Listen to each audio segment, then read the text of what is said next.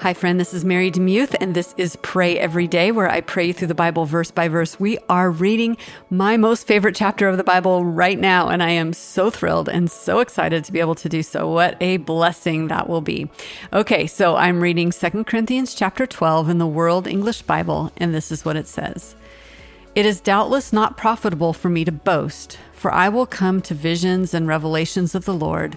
I know a man in Christ who was caught up into the third heaven 14 years ago, whether in the body, I don't know, or whether out of the body, I don't know. God knows. I know such a man, whether in the body or outside the body, I don't know. God knows how he was caught up into paradise and heard unspeakable words, which is not lawful for a man to utter.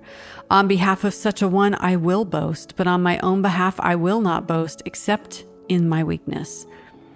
For if I would desire to boast, I will not be foolish, for I will speak the truth.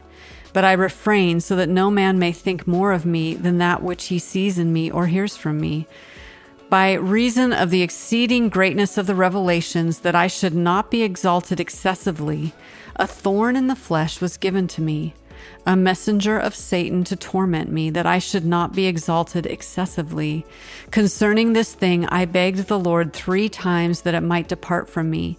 He has said to me, My grace is sufficient for you, for my power is made perfect in weakness. Most gladly, therefore, I will rather glory in my weaknesses, that the power of Christ may rest on me.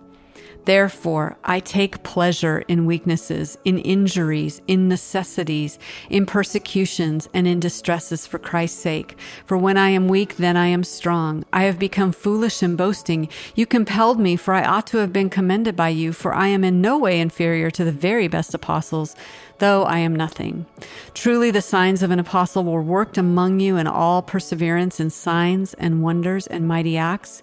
For what is there in which you were made inferior to the rest of the assemblies, unless it is that I myself was not a burden to you? Forgive me for this wrong. Behold, this is the third time I'm ready to come to you, and I will not be a burden to you, for I seek not your possessions, but you. For the children ought not to save up for their parents, but the parents for the children. I will most gladly spend and be spent for your souls. If I love you more abundantly, am I loved the less? Even so, I myself didn't burden you, but being crafty, I caught you with deception. Did I take advantage of you by any one of those whom I have sent to you? I exhorted Titus and I sent the brother with him. Did Titus take any advantage of you? Didn't we walk in the same spirit? Didn't we walk in the same steps? Again, do you think we are excusing ourselves to you? In the sight of God, we speak in Christ, but all things, beloved, are for your edifying.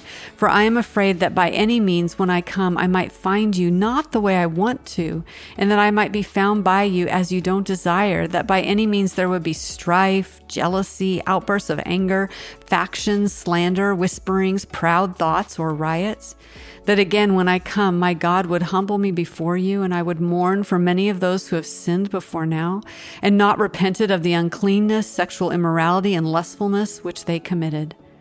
Mind if I pray for you?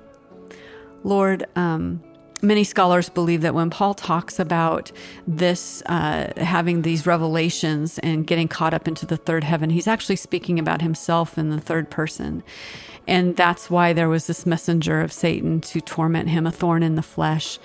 Um, whether that's true or not, we'll find out on the other side. But um, it's interesting to me that it is more important in your relationship with Paul that you keep him humble than for him to exalt himself. And so, Lord, we take that as a warning, a cautionary tale to know that we're not supposed to be all that in a bag of chips. We're supposed to humble ourselves under your mighty hand that you may exalt us at the proper time. Lord, I love that he boasts in his weakness and that he says um, that you'd say to him, Your grace is sufficient for him because your power is made perfect in his weakness. I love that he takes pleasure in all these things. And Lord, today, that's what I'm going to pray for us. Help us take pleasure. This is from the Holy Spirit only. Take pleasure in weakness, in injuries, necessities, persecutions, and dis- dif- distresses and weaknesses. Lord, that is not an easy thing to do. And as I said before, it is only through your spirit that we can have pleasure in those things. So reorient our hearts today to know that when we are weak, that's actually the best place to be because you can do your best work. So we trust you for that today. We give you all our weaknesses and we thank you for them in Jesus' name. Amen. Thanks so much for listening to Pray Every Day. Today's podcast is brought to you by my 2023 calendar. You can get it at marydemuth.com slash art. And uh, there are 14 original paintings there and six um, uh, scripture cards that you can cut out. And the cost is $22. And if you get more than one, the shipping is free.